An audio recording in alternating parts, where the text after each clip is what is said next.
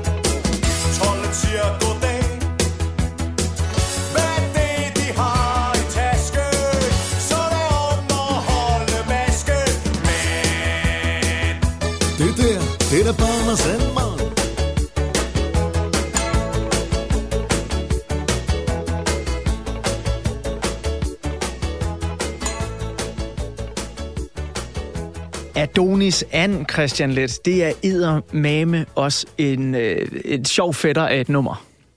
Ja, det er som om... Det, jeg, jeg ved ikke helt, om deres budskab kommer igennem, for jeg forstår det stadig ikke helt. og, og dengang forstod jeg det overhovedet ikke, men der var, der var noget med et fly, og så var det Anders Sand. Ja, Øh, og det kan et barn forstå. Ja, han læser Anders Sand, siger de ja. på et tidspunkt. Og det, det kunne jeg forstå. Ja, og så kommer de hjem i, øh, i tolden, og der er altså en, der har nogle Anders Andblad med, og så siger han ligesom, Det der. "Ja, halvdøn, det der. Det er sgu, det er sgu da Anders Sand. Det er sgu da Anders And, lige præcis, ikke? Jo. Altså, men det er jo også, det er jo også virkelig noget, et, et barn kan forstå. Og så, øh, som du gjorde mig opmærksom på, inden vi gik i gang med udsendelsen her, så har vi jo en ung Kasper Vinding på trommer. Ja, han, han navler det. Altså, det, han er for vild. Og, og, og Michael Hardinger, altså de der guitarer, altså det, det, det er bare så utrolig godt spillet. Og, og jeg, tror, jeg tror, de var ude efter sådan en West Coast. Øh, jeg tror nok, historien er vist nok, at de alle sammen lyttede til Steely Dan, eller Michael Hardinger, som ligesom er masterminden. Det var det, de prøvede at ramme.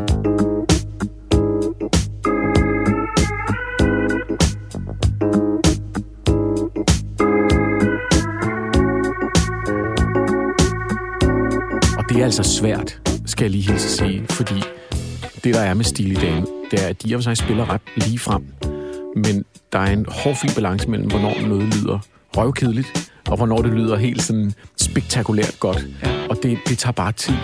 Men er det ikke lige præcis det, der er fortællingen om Shubidua, mm. at der er tidspunkter i deres karriere, hvor de simpelthen rammer den så rent, mm. at, at det rører mig så meget, at jeg næsten kan begynde at tude. Det handler selvfølgelig også om barndomsminder, Mm, der er gode og rare trygge. Men, men, men det bevæger sig hele tiden på den der grænse mm. til at blive plat og ordinært. Jo, de går over grænsen hele tiden. Igen, det er jo den- det er et band, der er utrolig let at forkaste. Fordi du, jeg kan spille tre numre for nogen, der aldrig har hørt dem før, og så kan vi blive enige om, at det er nok det værste band, der nogensinde har eksisteret. men, men, men det, der ligesom er, det var, det var, det var sjovt at genopdage den, fordi at at der er så meget andet information i det her musik. Der er så meget musikalsk overskud. Der er nogle helt utrolig gode melodier. Der er nogle arrangementer, der vil frem i livet. Og så er der også, vil jeg sige, der er to ting, som jeg faktisk var slået over, jeg ikke havde regnet med. Den ene er, at deres tekster, mange af dem er helt ekstremt skarpe. Altså når, når de er satiriske øh, omkring deres samtid og omkring politik, så er de sådan helt utroligt skarpe. Og den anden ting er, hvor godt øh, Michael Bundesen synger. Og det, og det er... Øh, øh, en, en, en mærkelig ting, fordi han jo synger strød, så han har hele det ja, der. det, det er jo lige præcis det, for- fordi det, det er som om, at øh, han i hvert fald i mine ører nogle gange spænder ben for sit eget 100%. talent. I, i, I 100%. det, at det, at det er sådan, du ved, øh, det, i hans mund udtales det ikke gulvet, det Nej. udtales gulvet. Lige præcis. Og det er Askeport. Ja, lige præcis. Ikke? Og, og der er alle På vej de der til ting. toilettet. Toilettet. Ja, to, ja, præcis, ikke? Ja. Ja. Og det er jo nok også derfor, den øh, såkaldte, i godsøjne, kulturelite, mm. de, sim, altså, de kommer jo til, så stortåen er ved at knække af. Jo, og så, og, så, og så kan man jo vende den om igen, fordi han synger så nemlig helt utroligt rent. Altså, det er sådan ret vildt, så godt det er sunget. Men øh, man kan vende den om og sige, måske spændte de ben for sig selv. Det, er også, det har været mit blik. Men altså, hvis du kigger på deres salgstal, Ja. måske spændte de overhovedet ikke ben for sig selv. Måske havde de bare regnet den ud. Det er et øh, glimrende oplæg til det næste, vi skal til. Jeg vil egentlig have ventet til lidt senere i del 2 udsendelsen her med at give en lille bouillon-terning af Shubiduas karriere. Øh, og det er lidt af en, en mobbedreng, jeg har fået skrevet her, fordi at da jeg først gik i gang, så var jeg sådan, "Jamen, jeg bliver også nødt til at nævne det, jeg bliver også nødt til at nævne det, fordi det er mit job som musikformidler at formidle, hvad det egentlig var, mm. det her band gjorde, eller i hvert fald lave et forsøg på det. Øh, så i stedet for at gå sådan helt øh, Wikipedia på den og sige, han og han spillede guitar på den og den plade, for der har været mange medlemmer ind og ud af sige. gennem årene, så har jeg prøvet at lave som en, en, en lille bit øh, bouillon-terning øh, af deres karriere.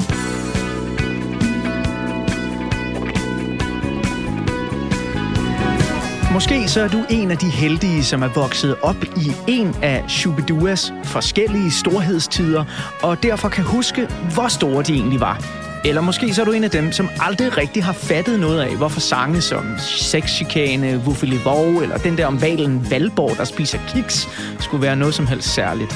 Uanset hvem du er, så er hjertelig velkommen til Shubi Bouillon-terningen over Schubernes karriere. Shubidua eksisterer som band fra 1973 og frem til 2011. I den tid, der har de skiftende besætningsmedlemmer, ligesom hovedpersonen og forsangeren Michael Bundesen, også har været ude af bandet i en årrække. Alle deres udgivelser har, med få undtagelser, titler, hvor ordet Shubi indgår på den ene eller den anden måde. Det store gennembrud det kommer med Shubidua 4 i 1977, som solgte over en halv million eksemplarer, og blandt andet indeholder sangene Napa og Nylon, Mig og Sahai, Margarine og naturligvis Buffy Livov. Du kan få kvinder og kager og jordbær for sjov. Men der er intet så skønt som en vuffet i vår. Mange af Shubiduas største tidlige hits var såkaldte undersættelser af engelske tekster og melodier. Det galt for eksempel nummeret Stærk Tobak, som blev undersat fra The Beatles udgave af nummeret Twist and Shout. Nu skal I høre, hvad vi godt kan lide. Stærk tobak. Og Shubidua har igennem tiden haft travlt med både de sjove undersættelser af andres sange og deres egne originale tekster og melodier. Faktisk så travlt, at det bliver for meget for forsanger Michael Bundesen. Bandet havde siden begyndelsen udgivet et album om året, og da Shubidua 10 udkom i 1983, der havde de indspillet tre albums på under to år. Det blev for meget for Michael Bundesen, som skred fra gruppen, og i stedet for blev tv-vært på finansmanden Claus Riskærs nystartede tv-kanal, Kanal 2.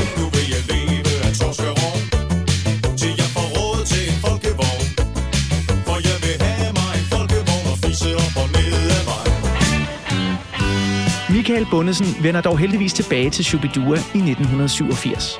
Og et par år efter starter en ny storhedstid for bandet. De skal dog lige igennem nogle ordentlige hook fra både musikkøbere og filmanmeldere først. Albummet Shubidua 12, som havde en mere melankolsk tone, det bryder folk sig ikke rigtig om, og derfor så floppede det salgsmæssigt. I hvert fald i Shubidua øje med. Og som om det ikke var slemt nok, så blev Shubidua filmen Den Røde Tråd, hvor bandet selv spiller over for professionelle skuespillere, såsom Ulf Pilgaard og Thomas Eje, faktisk udråbt til at være intet mindre end en af de dårligste danske film, der nogensinde er lavet.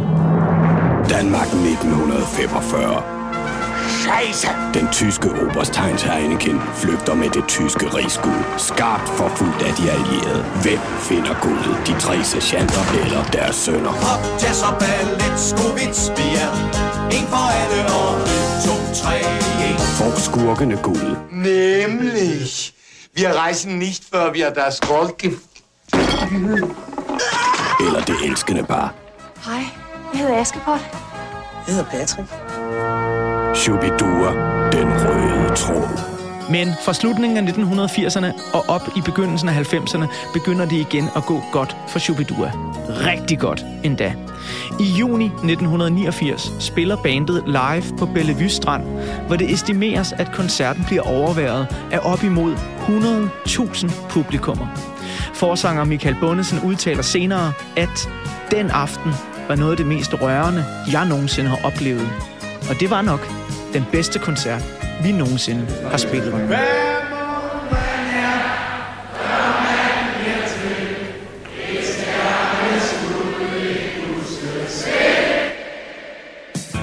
Og koncerten på Bellevue bliver måske den gnist, som tænder Shubiduas kreative bål igen. For op igennem begyndelsen af 90'erne bliver det gamle orkester en kæmpe stor succes. Det skyldes ikke mindst, at rettighederne til alle de gamle Shubidua-albums foræres helt gratis, kvitterfrit, til bandets fri afbenyttelse. Det er Elab Musics medejer Benny Bak, der står for den storsindede gave. Michael Bundesen har efterfølgende kaldt Benny Bak for manden, der mere end nogen anden sparkede liv i Shubidua igen, og den mand, der faktisk fik størst betydning i Shubiduas historie. Og erhvervelsen af rettigheder til deres egen musik betyder, at alle Schubernes klassiske albums kan genudgives på CD, og at det tredobbelte CD-opsamlingsalbum Stærk Tobak kunne se dagens lys i 1991. Stop!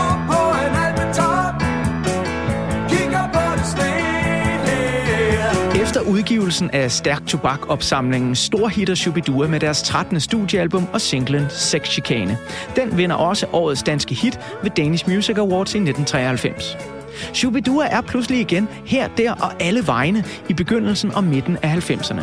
Deres folkelighed når royale højder, da Shubidua spiller live til åbningen af jernbaneforbindelsen over og under Storebælt den 1. juni 1997. Bandet kommer kørende, stående oven på en togvogn, lige efter dronning Margrethe har klippet det røde bånd. De spiller deres sang Danmark, og imens flyver to hvide duer hen over koncertområdet, og der er ikke et øje tørt. Hvis jeg nu siger, stokken er en... Hvad siger I så? Det har I været. Koen har et...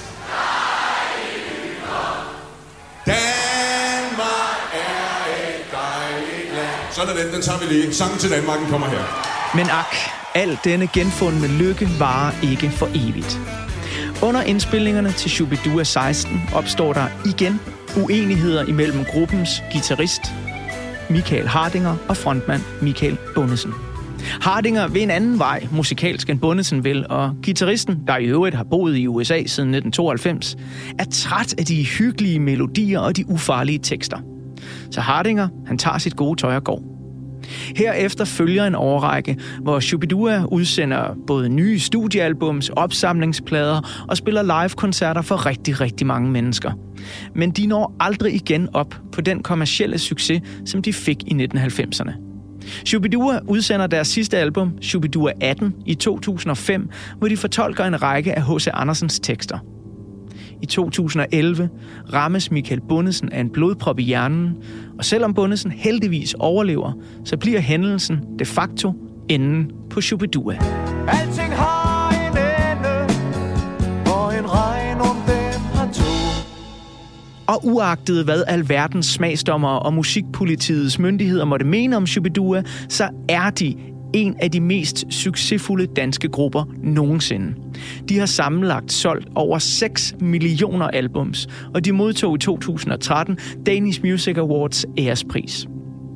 I denne uges udgave af Portrætalbum, der er det musiker, forfatter og levemand Christian Let, der har valgt, at vi skal snakke om Shubidua 9, når vi skal tegne et portræt af ham og hans barndom og der, hvor han kommer fra. Her der er endnu et af de numre, som Christian har fremhævet fra albummet, og det her er, ifølge Christian Let, Danmarks smukkeste kærlighedssang. Først til sidst. Der er ting i livet, man husker til man dør. Den første mand på månen og to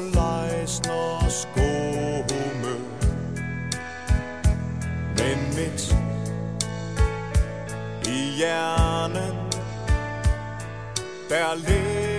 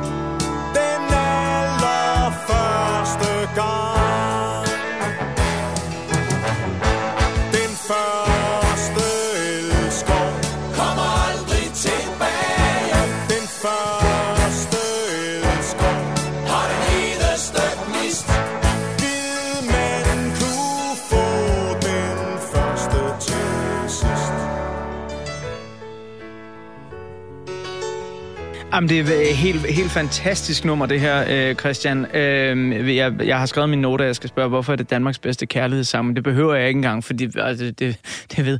Det, selve pointen her i Ja, teksten ja. er så genialt set. Det er det. Alle kan huske den der gang, hvor man blev forelsket, og mm. det bare har givet det største sus i hele ens liv. Mm. Og spørgsmålet er bare, hvorfor kan vi ikke opleve det til Den, allersidst i den vores første liv? sidst. Det er det, der, det, det, det, der gør det. Først bliver det nostalgisk, men så bliver det faktisk sørgeligt. Ja. Gid man kunne få den første til sidst. Altså det er, hvad hedder den, ungdommen er, er spildt på de unge. Ikke? Det, det er den Jo. der, du ved, det der moment. Altså du ved, det, det, jo ikke siger, men Ja. som ligger i teksten, det er en virkelig sørgelig historie. om at det bare bliver, du ved, at man ikke kommer derhen igen, ikke? Og så, er altså, så synger han helt utrolig godt, og, og gode trommer, og altså et vildt arrangement med valthorn, og jeg ved ikke, hvad de har gang i. Ja, det er bare vildt imponerende, og så er det, og så er det netop, så har den lige præcis nok melankoli og sentimentalitet til, at den bliver bittersød, ikke? I ordets, øh, ikke i ordets klichéforstand, men, men i ordets sådan, du ved, at man, åh, den gør lidt ondt, når man hører den, ikke? Ja. En bil har vinger Og blomsten har sit blad Men når klokkerne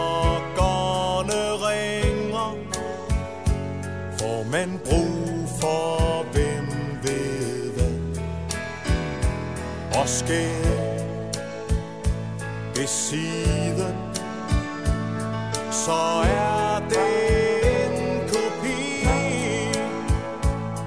For tiden er løbet med din garanti. For at skoven bliver grøn i december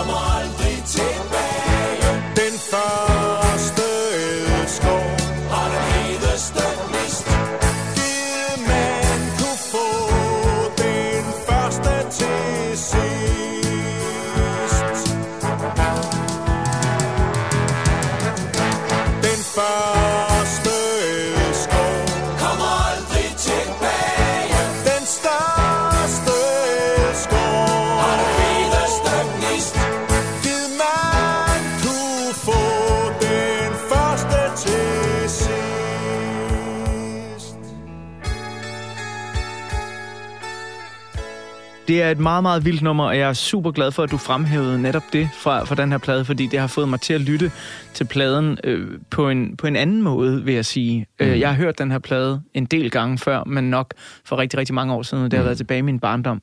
Øh, og, og nu fik jeg jo sådan lige opsummeret hele Schubernes øh, imponerende karriere, Ja. og, og det er jo egentlig bare nedslag, jeg har taget, for der er masser med, man kan fortælle.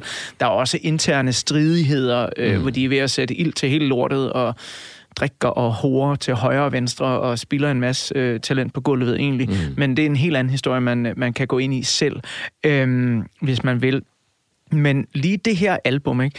der er jo en, en sjov ting ved det, for nu hører vi, det, det er nok sammen med Askepot mit favoritnummer på albummet nu, men det er jo også et album, der indeholder den navnkundige Dog Shit in My Garden.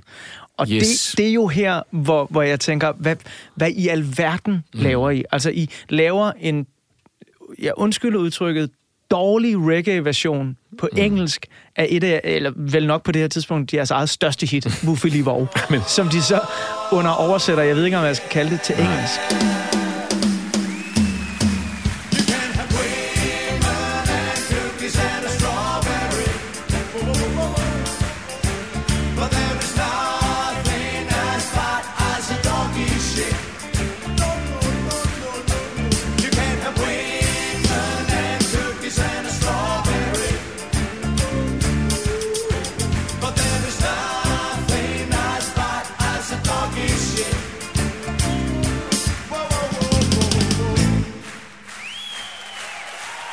Spiller jo godt, det lyder godt. Altså, de spiller godt, og, Og så- eksekveringen, koret er fantastisk altså, lavet. Ja, ja. Men altså, så- det der kor, der det er- sådan... Øh, øh, det er, så, det er så plat. Øh, Is it a Superman? Oh no. Ja, was it a tissemand? Åh, Ja. oh, og man er så, hold op, hold op, Ja. hold op. Øh, og så ender den med, was it a dobberman? Oh, og så, yeah. Ja, lige præcis. Og den dag i dag, der havde folk jo skrejet øh, kulturel appropriation. Og 100 bare sådan, procent. altså, han det, synger jo på, øh, han har jo simpelthen helt øh, Jamaica-accent på, og Ja, ja. Der, er- det, det er simpelthen forkert på så mange måder. ja, øh, og, og det var helt klart et af mine yndlingsnumre, da jeg var lille. Ikke? Ja. Was it a Milky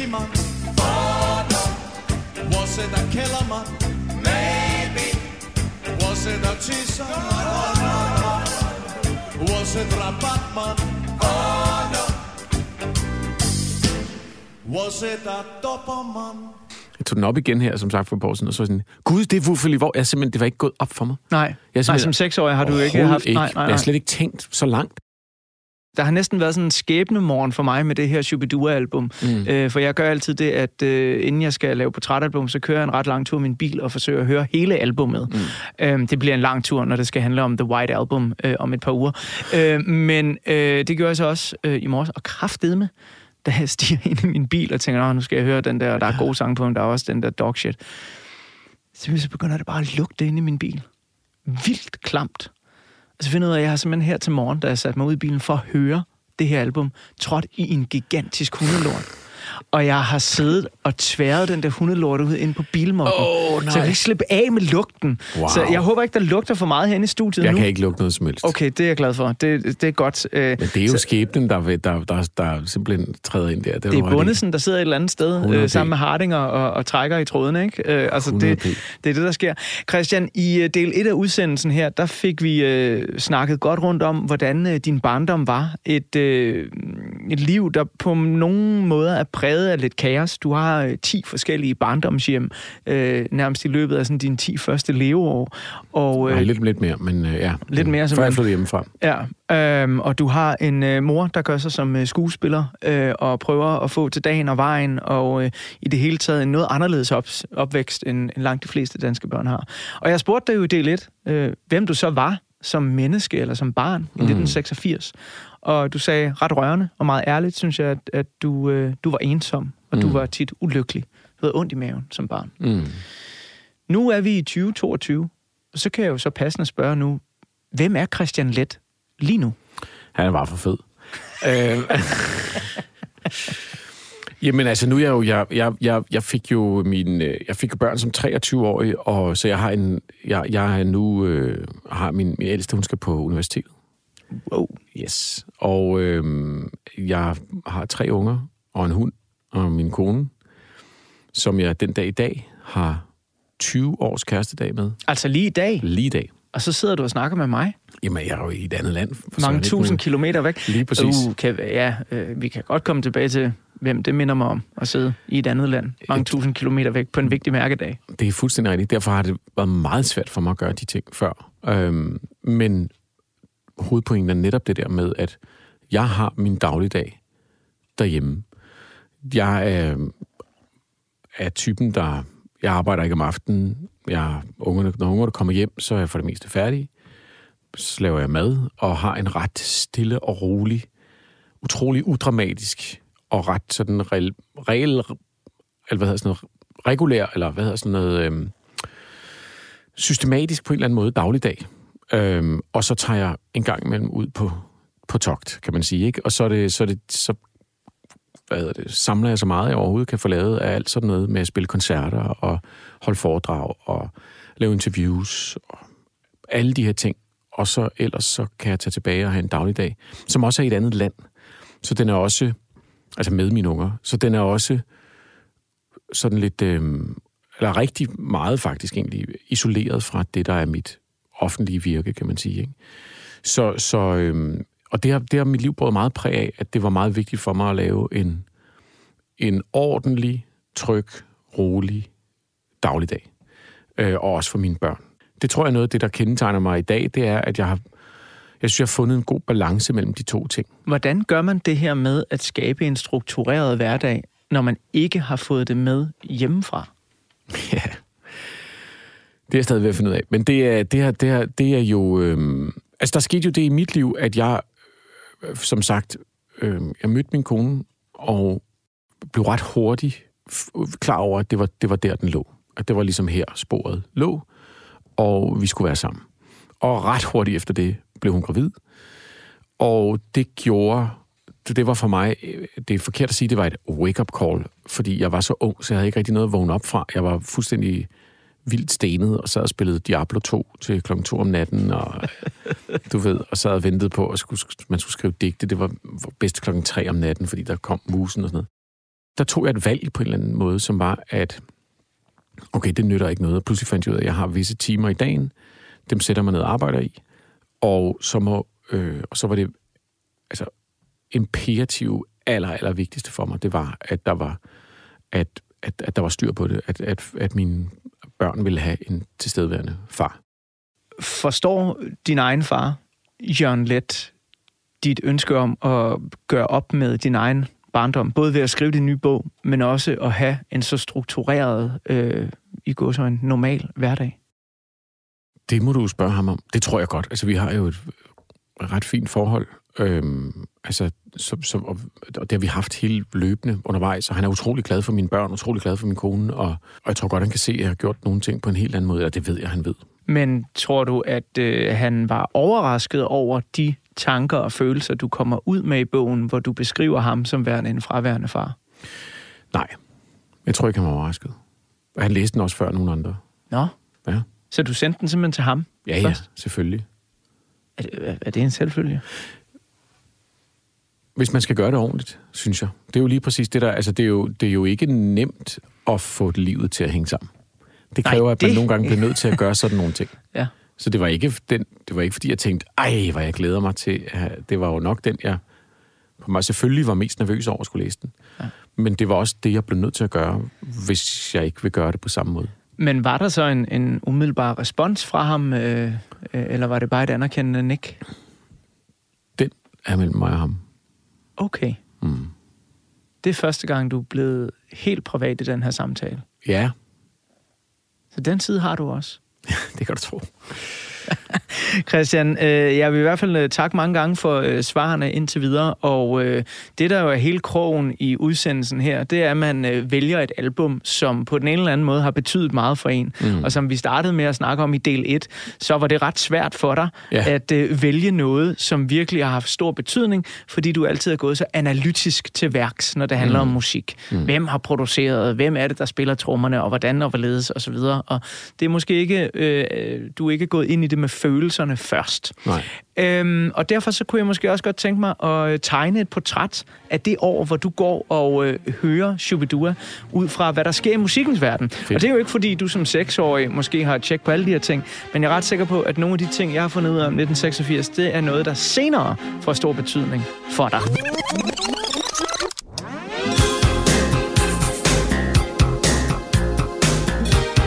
1986 er et spraglet år i musikhistorien, hvor hitlisterne verden over er fyldt med en masse virkelig lækre, vellydende synth-pop-rock-produktioner fra tidens kæmpe stjerner.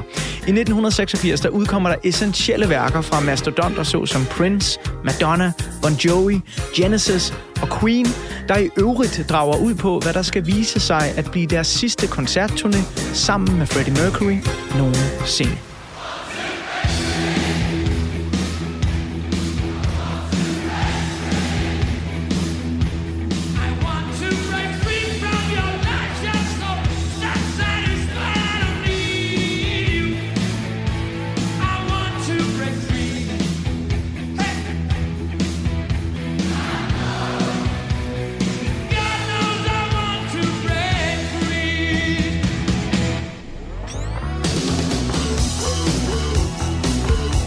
1986 er dog også året, hvor en masse musikalske subkulturer og modkulturer for alvor begynder at vise muskler, tænder og bar hud. I England haver The Smiths-feberen i blandt dem, der har virkelig god musiksmag, og i USA er både jangle-rockgruppen R.E.M. og hip-hop-pionærerne Run DMC ved at slå deres navne godt og grundigt fast. Og det sker imens Metallica udgiver et album, som dengang bare blev set som endnu et langhåret mande-heavy rock album, men som den dag i dag betragtes som en milepæl.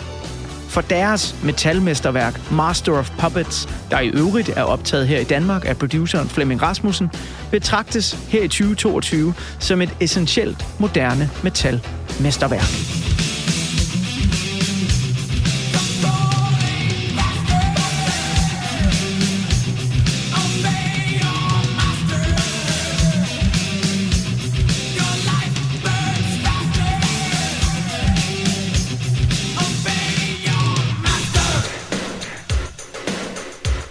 Men hvis vi skal tage et hurtigt kig på, hvad der virkelig hitter, altså med kæmpestort H, så er 1986 faktisk ikke året, hvor Whitney Houston udsender sit solo debutalbum. Det kom nemlig året før.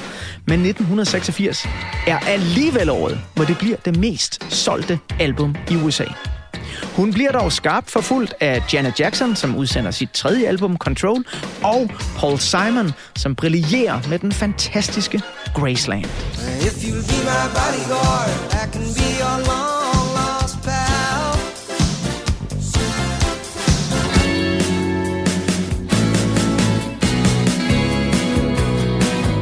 alt dette sker i et år, hvor vi her i Danmark går og har det lidt vildt over kopunkerne fra Disneyland After Dark, som album debuterer med udgivelsen Call of the Wild, som nok ikke sælger så mange eksemplarer.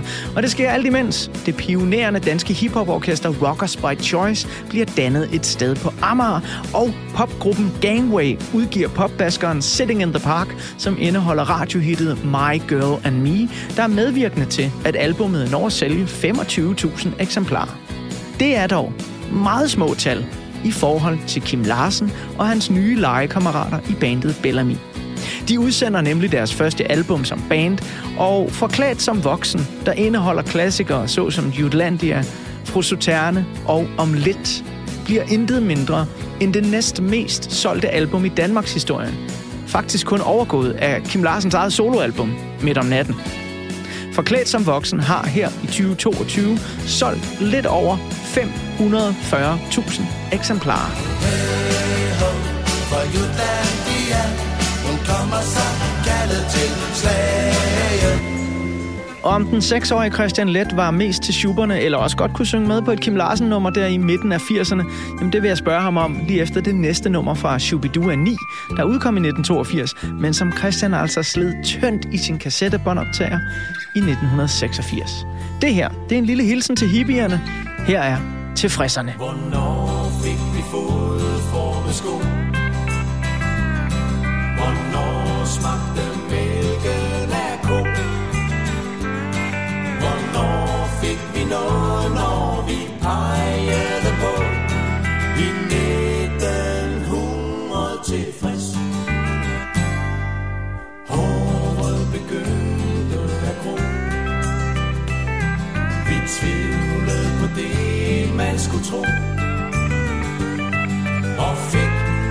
profet fra et sted i Tibet, hvor ingen bliver under 60. Blomsterband, gruppeknæl, Maves tanker i den røde bog. Hold kæft, hvor var han klog. To CD, lilla blæ, Dylan tænkte højt i stereo. Hold kæft, hvor var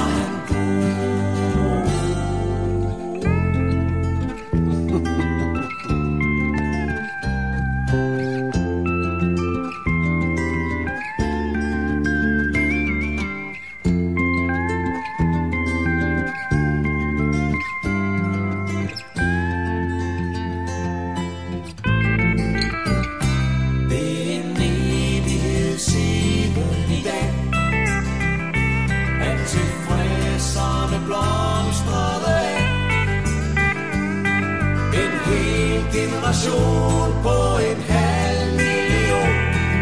Samles som samme sag. Borgerband, gruppeknald Rockefellers tanker i en bog Hold kæft, en tegnebog BMW, børn med blæ Crosby, Stills og Nash i stereo Hold kæft, hvor var de gode.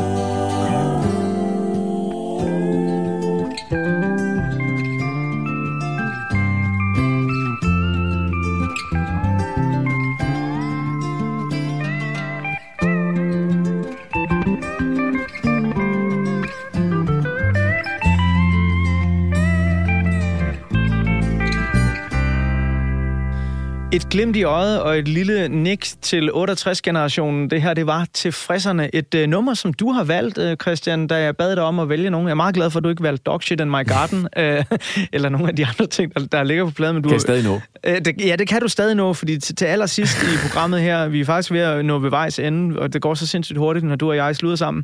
Uh, men, men du nævnte den her uh, ja. Tilfredserne som værende et af sådan, de centrale numre. Ja. Uh, hvad er det, den kan? Jamen, den viser netop det der med, når de... At faktisk to sider af, både når, som sagt, når de er politiske, øhm, og når de... Øhm, og når de taler musik. Der er sådan en helt utrolig musikglæde i Shubidua. Du nævnte tidligere Napa og Nylon, øh, som handler om Phil Spector. Øh, nej, den handler om Beatles, men der er den, der hedder... Øh, er det Philadelphia, er det det, den hedder? Der, der, der er en, en af den der... Ikke for den her plade, men mm. de har sådan nogle numre op igennem deres karriere, hvor de skriver om deres helte. Altså, som er sådan noget, det gør man egentlig ikke. Altså, du ved, det er... Man laver ikke en hel sang om et band, man godt kan lide. Nej. De har lavet rigtig, rigtig mange sange. Her er det John Lennon, der også bliver refereret til, og det elsker jeg dem for på en eller anden måde. Det synes jeg, det, på mange måder så tror jeg lidt, man får et blik ind i noget af Shubiduas sjæl der. At, og grunden til, at jeg synes, det er fedt at lytte på i dag, det er, at deres kærlighed til musik, den er så stor, at deres musikalitet, deres håndværk er så højt, at det handler ikke bare om, lad os få joken ud over stepperne. Det handler om, at det skal faktisk holde det her. Ikke? Og det var også det, der selvfølgelig har været stridigheder i bandet omkring, netop de der altså Hardinger, som virkelig har haft sådan en... Altså, jeg er ikke sikkert i gang med at mytologisere det, men, se, men det, jeg forestiller mig, at han har haft en eller anden altså, virkelig ambitiøs øh, musikalsk vision. Det her nummer også er jo sådan et guitar svendestykke, altså øh, samtidig med, at de kommer med de her kommentarer. Og så samtidig det der med, at der er en, der er en hilsen til 60'erne, der er samtidig en syngende lusning, lussing til, til 60'erne om Maves lille røde, og, og der er sådan en, du ved, altså det, det er ret klogt, deres satire. Det er ikke bare, du ved, det var bedre dengang, eller sikkert nogle fjolser, de var. Det er sådan ret nuanceret, det de kommer med. Og det, det kan jeg utrolig godt lide ved det her nummer. Det er virkelig dejligt at snakke Shubidua med, med dig, for det er ligesom at skrælle et løg. Det, det er sådan lag på lag af de her øh, både sange og udtryk og måden at producere på. En hel generation på en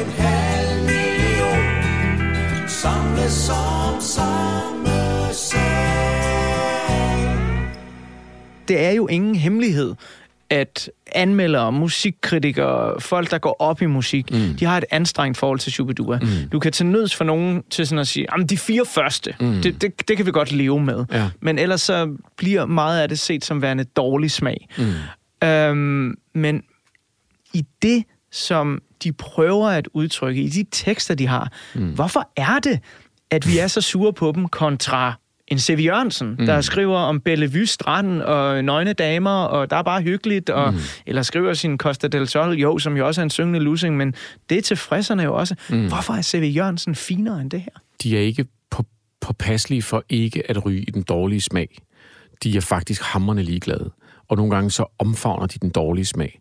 Og det tror jeg, vi har det meget svært ved, fordi der er sådan en, en, en efter min mening, misforstået idé om, at, at smag er noget, der overhovedet skal indgå, når man er i gang med at lave et kunstværk.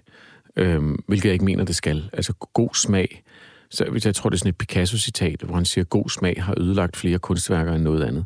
Og det, det, er, du ved, det, det, er, det bliver tit en måde at, at, at stoppe sig selv, øhm, når, man, når man er ved at lave et eller andet.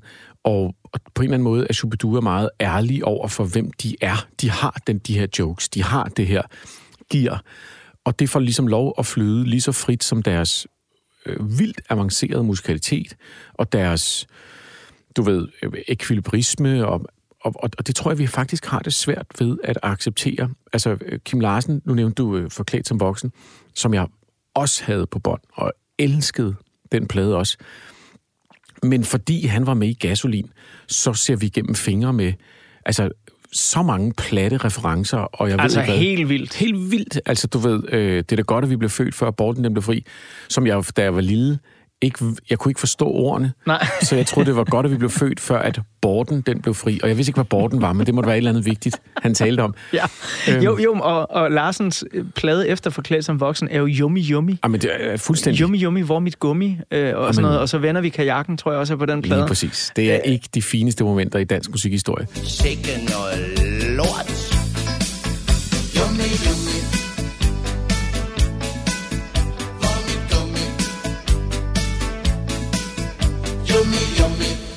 Der er et eller andet med, at Shubidua er skamløse. De, og, og de er ikke skamløse på sådan en sej måde. Jeg er skamløs kunstner, du ved. Jeg har lavet et kunstværk, hvor jeg smår mig selv ind i lort. Sådan, wow, hvor du vil. Øh, øh, Shubidua, de er skamløse. De tør faktisk at være der, hvor det, hvor det både tangerer, øh, tangerer revy og sketch comedy og alt muligt andet. Og, og det gør også, at de fejler helt vildt nogle gange, men, men, men i retrospekt, så er det jo faktisk det, jeg godt kan lide ved alle mine andre helte, det er, at de tør øh, gå et sted hen, hvor de faktisk ikke er sikre på, at de kan bunde. Så, så jeg tror måske, der ligger noget i det. Øh, og, så, og så er der også den der gamle indie-elitære ting, som vi alle sammen har, at hvis noget bliver rigtig, rigtig, rigtig, rigtig stort, så, så, det, så var det måske ikke så godt. Og måske var de første bedste og sådan noget, du ved. Ikke? Det var bedst, før de blev gode. Ja, jeg jo godt lide den første Shubidua-demo. Den, den Lige var præcis, fucking ikke? fed, ikke? Det var, det var bare, der var, der, var det, der var det ærligt og rent. Ja, ja, du ved, ja, ikke? præcis. Der, der blev det ikke forurenet. Øh, Christian, øh, du har jo øh, en ny single ude nu. Yes. Drinks på bar om natten.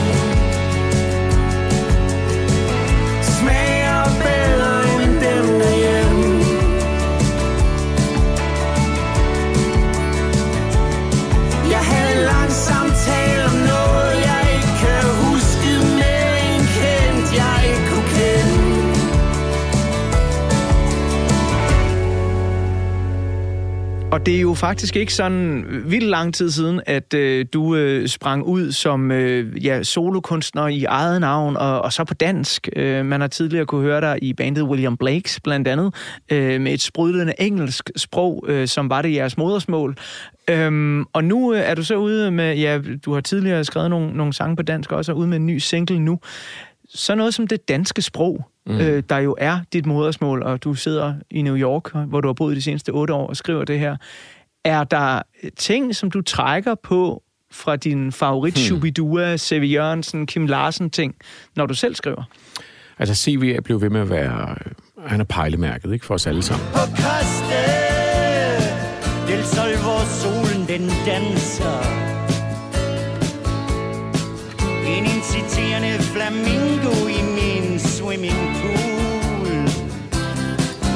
Jeg laver nogle gange, jeg kan godt lide lister, ikke? Jeg- Nogle gange prøver jeg at se, hvem er der lige nu? Hvem er der lige nu, der skriver på dansk, der kan noget, som jeg synes er, hvad kan man sige, en ting er, at folk laver fin musik, men hvem er der, der virkelig gør en forskel? Og det er ligegyldigt, øh, og så jeg kan altid se med på listen, og se, at jeg ikke udgivet en plade i 100 år, og, og, men det bliver ved med, altså du ved, man kan høre rigtig mange, nu vil jeg ikke nævne navn, man kan høre rigtig mange af mine kollegers karriere, enten kuldsejle eller vokse når de begynder at opdage, at det er CV, de skal forholde sig til. Der er mange, der du ved, begynder at efterligne det, og så er det virkelig Så knækker noget de ryggen på så det. knækker de ryggen på det, Ja. fordi det hele skal være lidt indviklet og lidt mærkeligt, og så faktisk ikke har deres eget udtryk, og så er der nogen, der pludselig finder deres eget udtryk i deres forsøg på at gå den vej. Og CV er ligesom, øhm, det er referencen på en eller anden måde, tror jeg.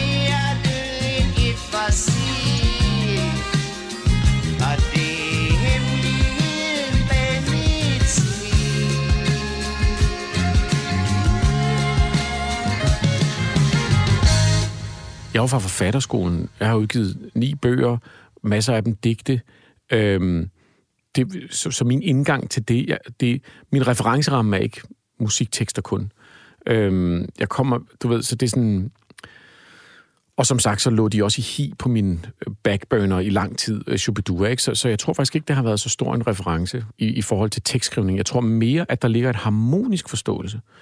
Som, altså, der ligger sådan en, en melodikærlighed.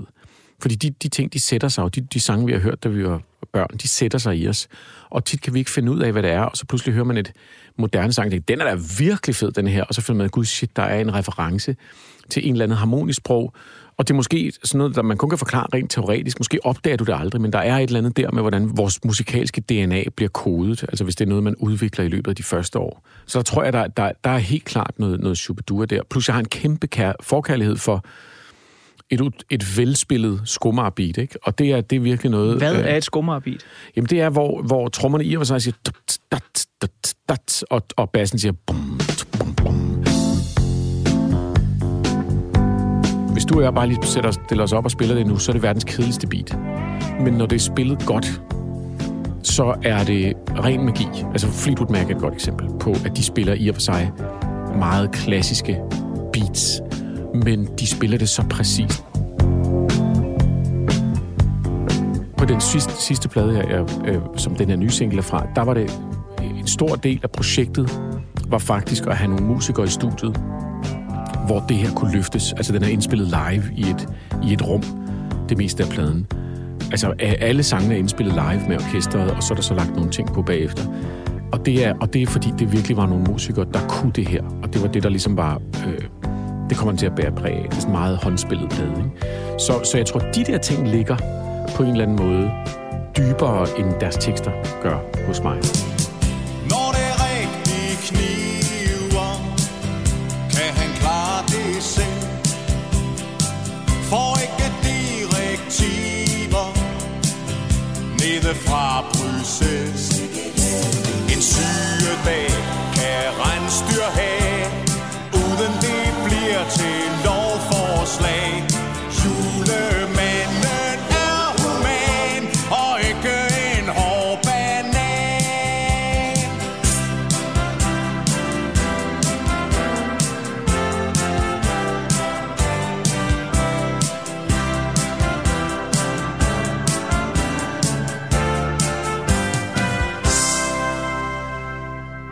Ønskelisten af Shubidua gør, at vi øh, kommer til vejs ende i portrætalbummet, og øh, den sidste side her i øh, den her uges portrætalbum handler faktisk også lidt om, hvad man godt kunne ønske sig af fremtiden. Hmm. For den sidste side kan både være smuk, lidt trist, lidt barsk, lidt hårdt.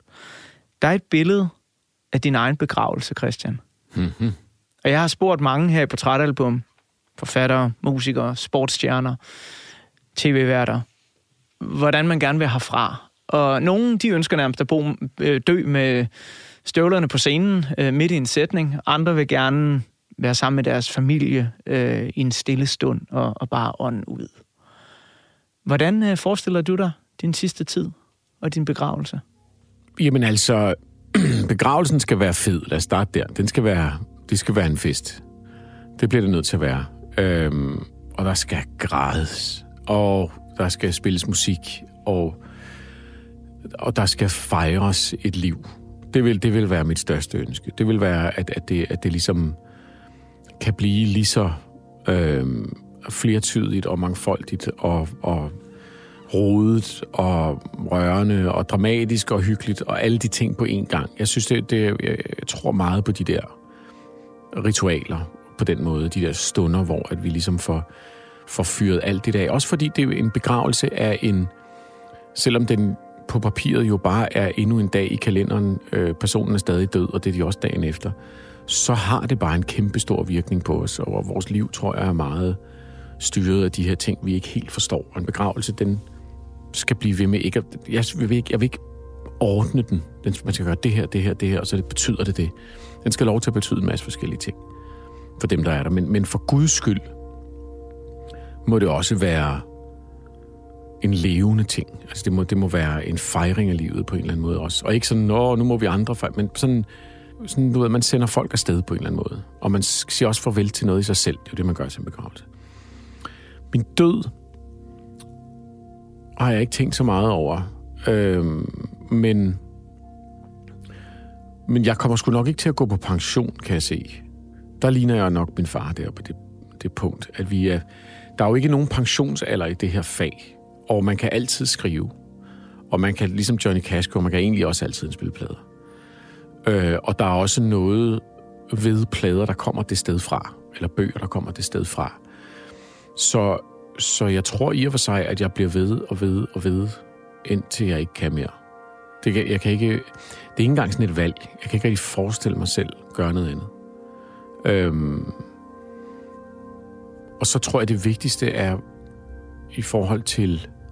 Jamen igen, det er vi tilbage til det. Jeg tror, det vigtigste er, at, at de mennesker i mit liv, som jeg har omgivet mig med, og som jeg har- på det tidspunkt er de jo fucking bedsteforældre, højst sandsynligt, ikke? Jeg er heldig, så er de, så er de selv bedsteforældre, sådan, vi lever længere og længere nu for tiden.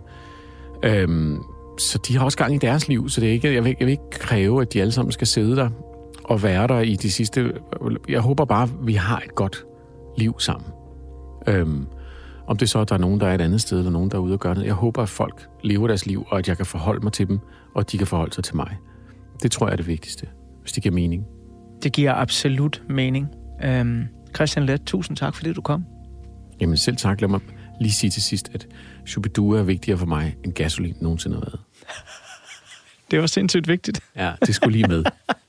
Jamen ved du hvad, så altså, nu har vi jo hørt en række af de numre, du fremhævede, og øh, jeg havde tænkt, at vi skulle slutte udsendelsen af her, øh, mens rulleteksterne kører, med røde i staterne. Mm, den er også det, god. det kunne man gøre, men, men øh, er, er det en passende udgangsbøn for Christian Let? Hey, den handler om en viking, der tager til USA. Ja. Så let's go med den. Det Ja, synes lige præcis. Det var det, jeg håbede, du ville sige. Ja.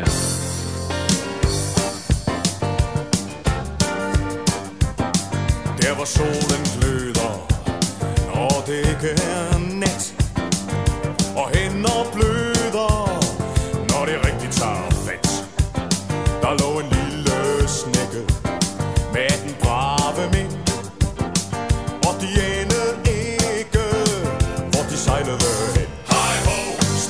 chair.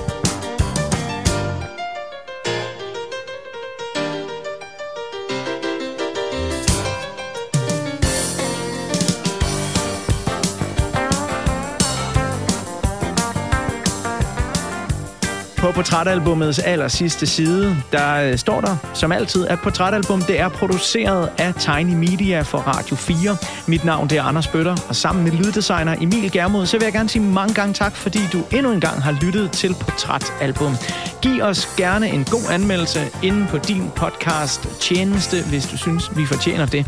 Der er flere portrætter fra programmet her hver fredag 17-19 på Radio 4, eller i Radio 4's app, som du kan finde på Google Play eller i din App Store. At de fandt Manhattan Og gik sig en tur Og det var Erik den Røde Der fandt sin år